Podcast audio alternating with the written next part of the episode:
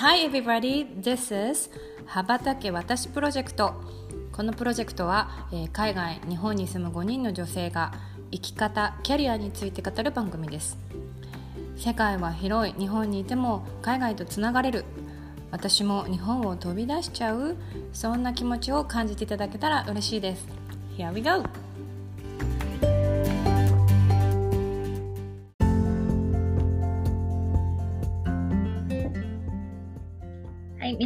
こんにちは。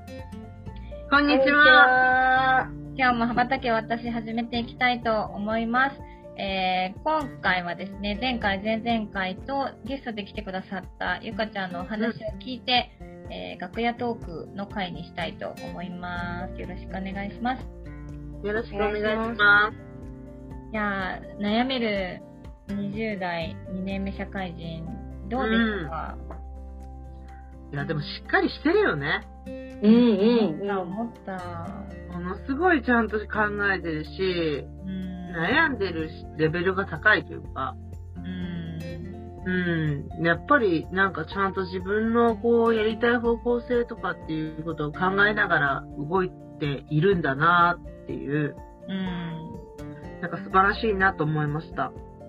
ね、うん。なんか私だったらっていうのを考えて聞いてた時にさ、うん。もう現地に彼氏がいてみたいなこと言ったらもうそこに行くことしか考えないと思うんだよね。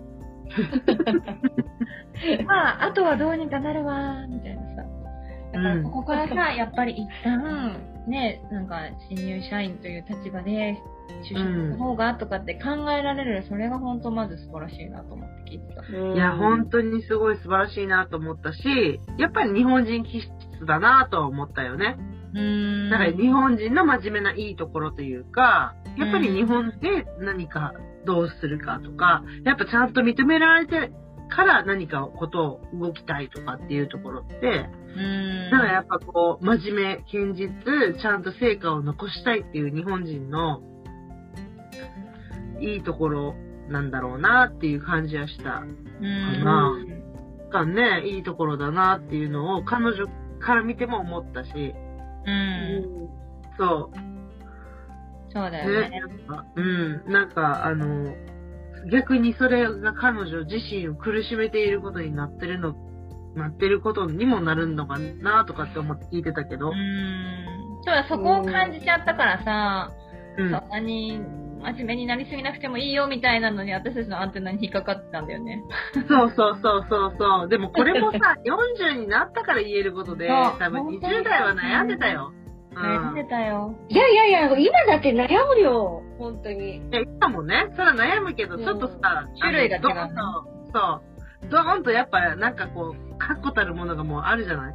?40 代になってくると。ね。うん。まあだから振り切れるのが早くなったんじゃない？きっとなんか悩むけど、まあ、ある程度のところで、えいやってできるようになったっていうのは、まあその時間が短くなってるのかもしれないけどね。そうだね。えいやもあるし、うんイエス、ノーもあるよね。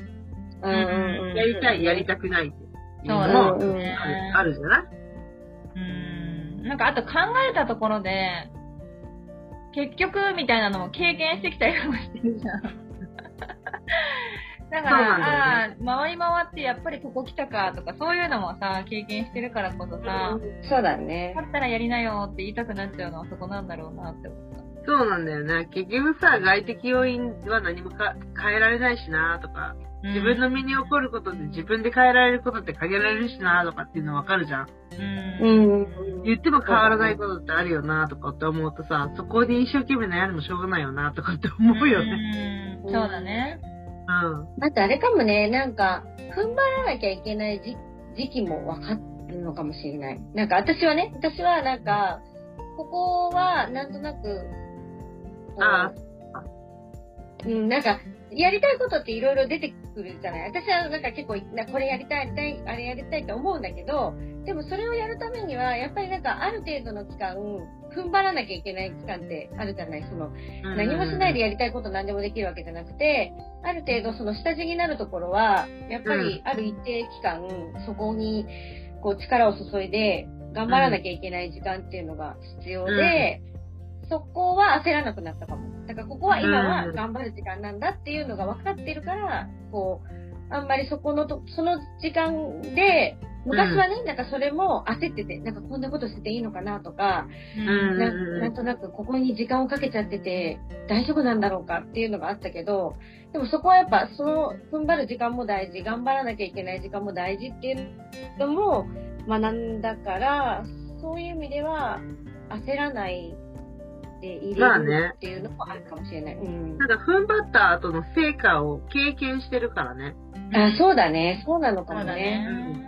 なんかそこを頑張ったら、最終的にゴール、ゴール、こう、こうやりたいっていうことが叶った、もしくはそれに近づいたとかっていう経験があると、そこのプロセスがすごいさ、大事になるっていうこともわかるし、踏ん張るっていうこともできるんだけど、踏ん張った後にゴール、目の前のそのゴールが暗かったらさ、この先のこの暗闇の中はずっと暗闇なのか、光が見えるかからんもんね。確かに、だからそこで迷うんだろうね。そう。きっと。うん。うん一つ不安になっちゃうねかもね。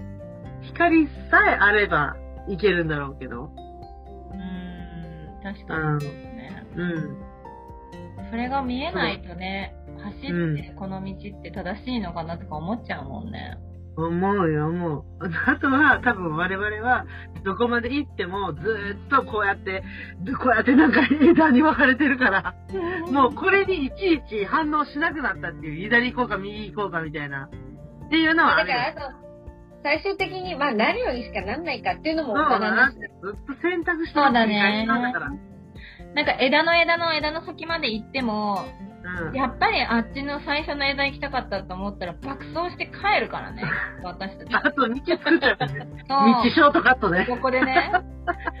そう。だからなんかそういうのを培うっていう意味では、うんやっぱり本当経験でしかないのかなっていうか、本当、そうだねトライアンドエラーでさ、エラーだった時の立ち上がり方とか、怪しい時の人の巻き込み方とか、なんかそういうのをさ、やっぱり積み重ねていくことが結局そういういろんな力になるのかなって思うな。うん。ね横穴の掘り方を知るんだよ、多分。そうそうそうそうそうそう。で、上がダメなら下から行けとかさ。そう。とりあえず横掘って隣の道行っちゃえみたいなさ。そうそうそう。あと人に任せちゃえみたいなのあるじゃん。うん。あるある。後ろから押してくれるみたいな。乗ってるから、みたいなね。それが多分あれなんよね。だから、乗るから、とりあえず乗るから押してとか、とりあえず、んえっ、と、なんやろ。なんか誰かいないみたいな声をかけるのって、それがなんか後ろが言ってたさ、とりあえず言ってみるパターンや。うんうんうんね、そしたら誰かが背中から押してくれるかもしれないし、っていう、淡い、淡い期待を込めて言ってみるっていう。うんうんうんそうだだからね。それ、そう、そういうなんだろうな、ね、言ってみるみたいな。助けてって言ってみるみたいな。背中押してって言ってみるみたいな。うん。しかもないんか。ゆかちゃんみたいなさ、真面目なさ、ね、真摯にお仕事頑張ろうと思ってるキャラクターだと応援者も多いと思うんだよね。そうなんだようんね。うんうん。だからこそやっぱり言うっていうことのさ、その後のケミストリーはさ、なんか大きくあるんじゃないかなって思っちゃう。そうだね。うん。そうだね。でもやっぱ多いよね。なんかこう、ちゃんと結果出し、出さないと言えないよなとか、自分も多分思ってたし、思ってた思ってたよね。思ってた。そう、結果出さないと何も言えないじゃん、みたいな文化もあったしさ。う。うん。ね。そう、誰が言ってんのとかってなるやん。んなんか、なる、な、なうん。そうる、ね。会社も、でもさあるやん。それさ、さっきほら、あの、そのさ、実際の話の中で舞さんが言ってた通りさ、自分はそうじゃないと思ってたけど、意外と周りは言ったら受け入れたのに、みたいに、こう思ってたっていうすれ違いというかさ、思い違いというか、うんうんそううんいうのはもったいないから、まあそこを避けるためにもやっぱり言ってみるっていうのはね。うん。うん。そうそうそう。もう早く言ってよって思ったもん、辞めた後何回かそれ言われた時。そうだよね。そうう。ん。まあ私も言ってなかったけどねって反省した。うん言えばよかったって思った。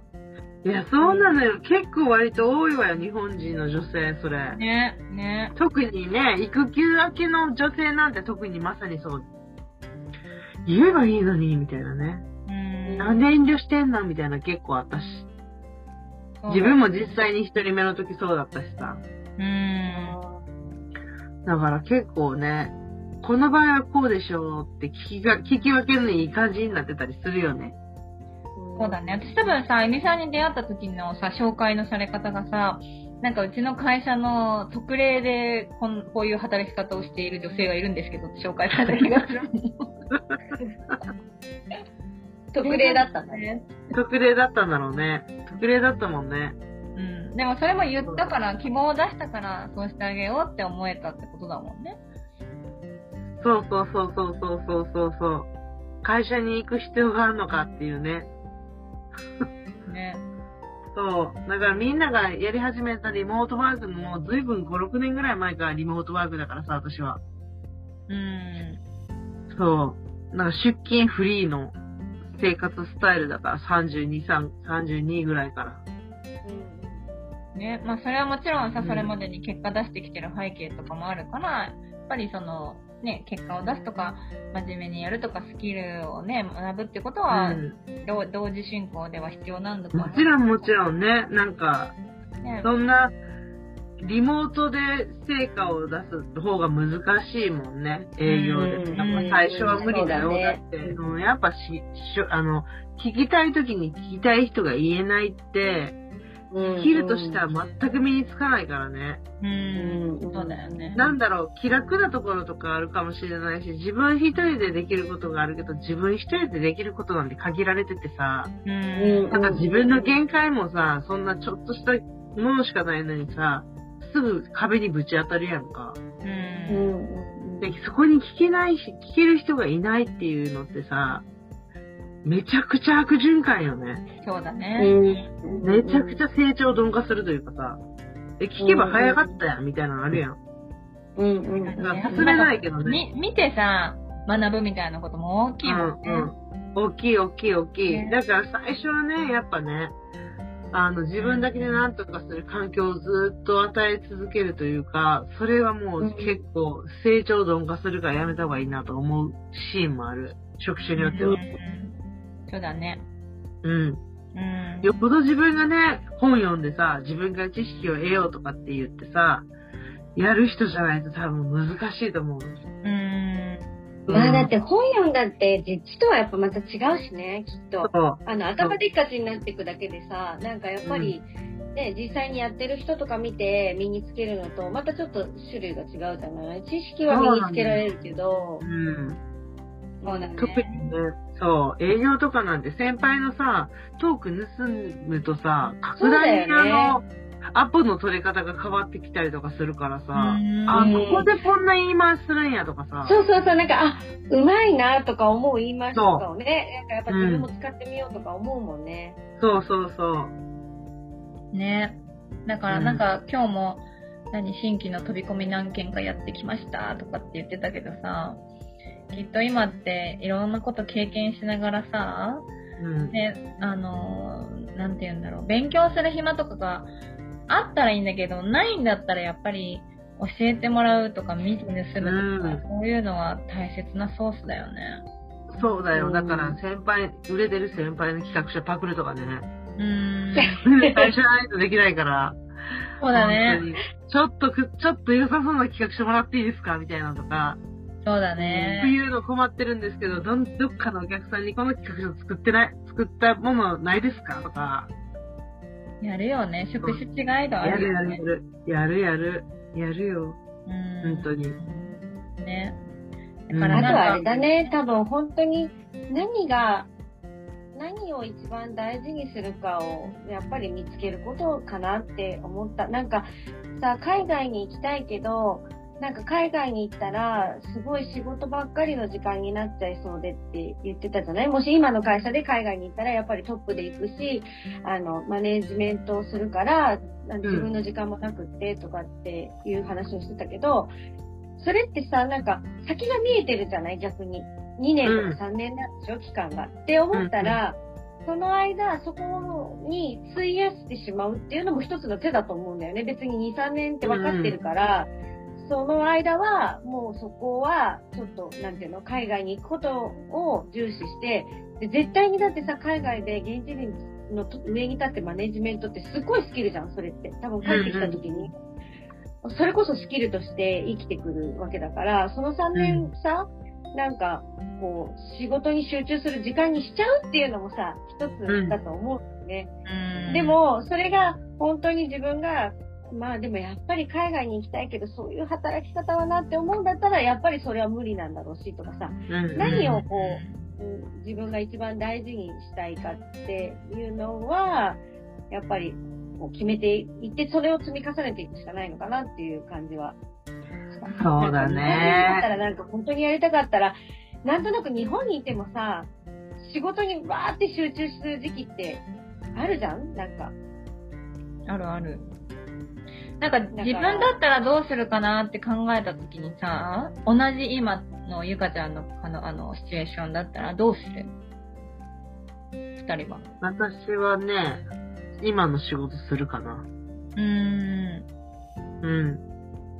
うん。で、その希望とかはどういうふうに叶えていく？会社に言うかな。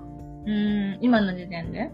うん。なんか別にその、なんていうの？し所長じゃないといけないっていうのって彼女の中では思ってることだけで、まあ今まで前例がそういう人たちだったからっていうのはあるけど、うん。でも別に二人いてもいいじゃんとか思うわけ。うん。その海外のその拠点で日本人が二人いてもいいし、なんなら教育担当、現地の人を教育する人たちっていうのも、日本イズムを共有したりとかする人も必要だなと思うと、別に、今は多分その、拠点を大きくしようとかっていうタイミングとか、その現地に馴染もうとかっていうタイミングだから、その一人がいてこうとかっていう戦略があるのかもしれないけど、その戦略聞いてないからさ、うん。そんな、どんな戦略で、その海外に拠点出してるんですかそれって私行けないんですかね？ぐらいは聞くかもね。うん。なるほど。うん。うん。で、行きたいんだけど、どうした？ら、さっき話したみたいに、行きたいんだけど、どう、どうやったら行けるようになるんですか？って言いつつ、今の仕事をやるかもね。うん結果を残さない限りは、だって、ね、認められない、特に営業なんてさ、結果残さないといけないから、まあ、まず目先のことをやるだろうね。達成するとか、達成するとか、業績上げるとか。2年目やからね。そっかそっか。うん。ゆきさんはどうする？えー、私は本当にそれがやりたいかもう一回考えるかな。まずは。うーん。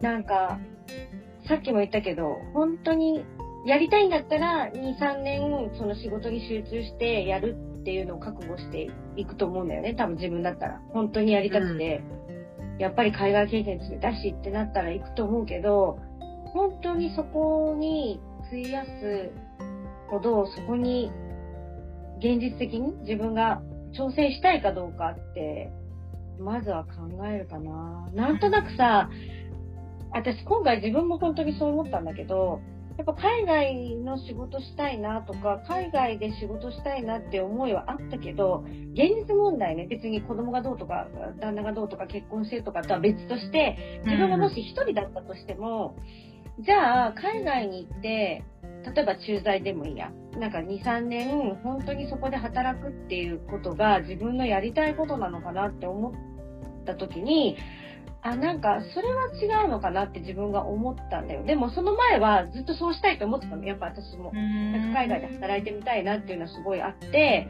まあ出張とかではもちろん行ったことあるけど、長くその腰を据えて、そこの現地に溶け込んで、現地の人と仕事するっていうのはしたことがなかったから、それをちょっとしてみたいなって気持ちがやっぱりどっかにあったけど、でもよくよく考えてみて、まあ、うちの場合はさ、まあ、旦那がそういう仕事なわけじゃない？現地に行ってどっぷり現地人とずっと仕事をするっていうのを見てるからっていうのもあるかもしれないけど、あれ自分が本当にやりたいことかなとか思った時に自分のスキルが活かせて、しかも自分がやりたいことって思ったら、まあ、海外で働くことがそんなに重要じゃないんだなって思ったから、なんとなくこう、あこう振り返って本当にそれがやりたいのか、それとも本当はこういうことで関わりたいのかっていうのをもう一回考えるかな。うんで、もしそれが本当にやりたいんだとしたら、私は逆にそこが2、3年自分の生活がなくなっても、それこそあゆみさんみたいにアピールしていくな、きっと。うん本当にやりたかったねうんもうそこは2、3年仕事に集中するって自分で決める。もう。だから自分の生活が多少犠牲になっても、やりたいことだったら、やるかな。うんなるほど。なんか、私がその、なんだろうな、ゆきさんの今の発言ができるようになったのって多分20代後半だと思うんだよな。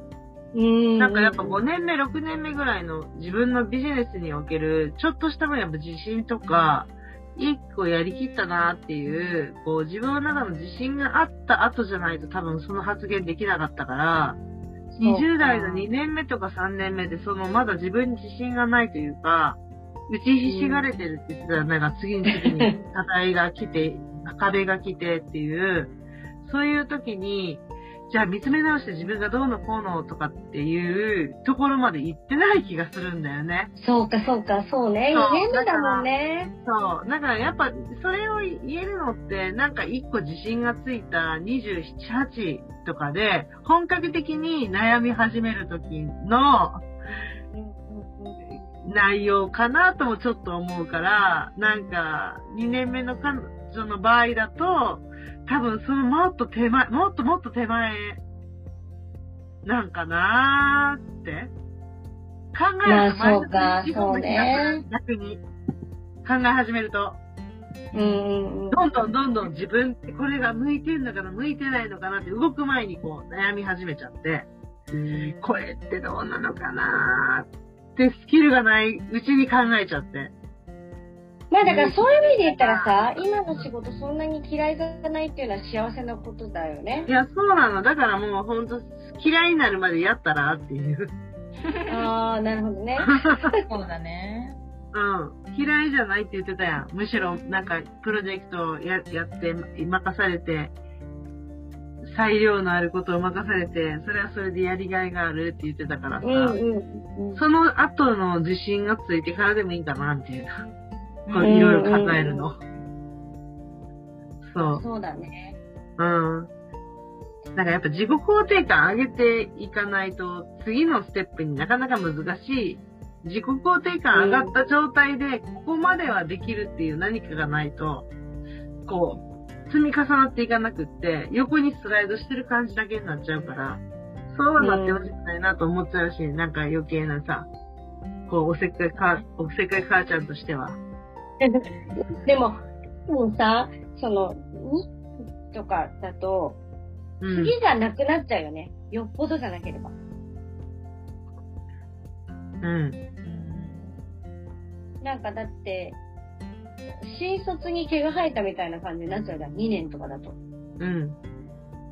だから、それこそ、やっぱり3年、4年、5年ぐらい働いたら、やっぱりその業界を知ったとか、そのなんか仕事を自分なりにこう、こなせるようになったっていう風に、世間的にはね、自分はうん。さ、それ人それぞれだからペースあると思うけど、なんとなく世間的には、そのぐらいやって、初めてそのスキルをスキルと言っていいみたいなところはあるじゃない？採用とか、とか。採用とかの人事はさ、やっぱさ、あの、そこのその道のスペシャリストというか、ある程度のスキルセットを見るときにさ、最低でもさ、2年とか3年は見るよね。そうだね。3年は欲しいなって思うよね。やっぱりそうね。そうそうそう。ぶっちゃけね、うん。そう。あのそれはある程度の年収というか、ポジションが高ければ高いほど、見るじゃない？うんえ、まゆさんだったらどうする？そうね。それが現実、え？私？まゆさんだったら。うんうん。私だったら、でも私さ、入社して2年半かで、うん。社長秘書にになったの。うん。すっごい綺麗で、その前やってた人とか、もう大体みんな30ぐらいでやっとそういうトップも出されるんだけど、私は前の人が本当急遽産休で休まなきゃいけなくなって、本当に空いてるのが私しかいないから、多分トップもすごい悩んだと思うんだけど、やらせてみるかみたいな感じでやらせていただいて、すごい、その、不足感もあったし、自信もなかったけど、なんか与えられて、日々始まるから、追いついていこうとするモチベーションが一番あったと考えるうんうんと、会社にこう判断してもらうっていうのもいいのかなって思っていて、あの、私こういう思いがあって、今はこういうことをしようとこういうふうにやってるんだけど、なんか、その皆さんから見て、いけるって思ったら行かせてくださいみたいな。うんうんうんうん。これってでも、なんて言うんだろう、もちろん不足感は絶対にあると思うけど、3年目でもこいついけるって思ったら行かせてくださいみたいなことを言って、で、行けって言われたら、どんだけ自分が自信なくても飛び込むかな。うん。だからなんか後からついてくるし、なんて言うんだろうな、もう入っちゃったらやるしかないじゃん。そうね。で、なんか自分の時間がどうのこうのとかさ、プライベートが2、3年なくなっちゃうなんてこと言ってられないじゃん、もう。うん、そうね。そうだね。そう。うん、で、気づいたら3年経ってた。でも戻ったら割と私好きでついてたわって自信も出るからまた女性としても魅力が出るしとか、なんかいろんなことが後から後から後天的についてくるのもあるのかなと思うから、うん、私だったら。そういうキャリアの道を選ぶかどうかやね、だから。うん。彼女はね。そうそうそうそう。で、まあ。結婚したいし、とかなってさ、早めに子供も産みたいし、って言ったらまたそれはそれで別の人生にはなると思うけど。でもなんか、ね、あの私も舞さんのその、なんだろうな、こう、上の人というか、まあその会社の人が判断していくだろう、してくれるだろうから、っていうのはすごい、うん、そうだなって共感する、すごい。うん、もしかしたら、あの時も間違ってたなって思ったかもしれない、最初とか。私全然できなかったし。うん、だけど、そこからの、任せられたからこそっていう頑張りって、きっと誰かが持ってると思うから、そっからのこう巻き戻しは自分で言うのもなんだけど結構あったんだろうなって思うから、うん、やっぱり信じてもらって仕事をいただくっていうのって何よりも力になると思うしそうだね。ポテンシャル採用ね。そうそう初めだから、ま、目の前に困った現地の社員さんがいたらきっと頑張るよ、だからうん。それをなんかチャンスやっぱそのためには言うことだね、やっぱり一番最初はね。うん、ね。うん。まあ、やっぱそうだよね。うん、そう思う。だって、なんかあれだもん、進捗状況を聞かせてほしいから、常務と専務と部長を集めてって言われた時に、私、新着情報とか書いてて、いや、進捗だからねとかって言われて、それぐらいのレベルだったわけ。なのに、なんか最終的にはできてたからさ。うん、やっぱ現場が人を育てるっていうのはめっちゃあると思うわ。なるほど。うん。ね。そうね。そうだね。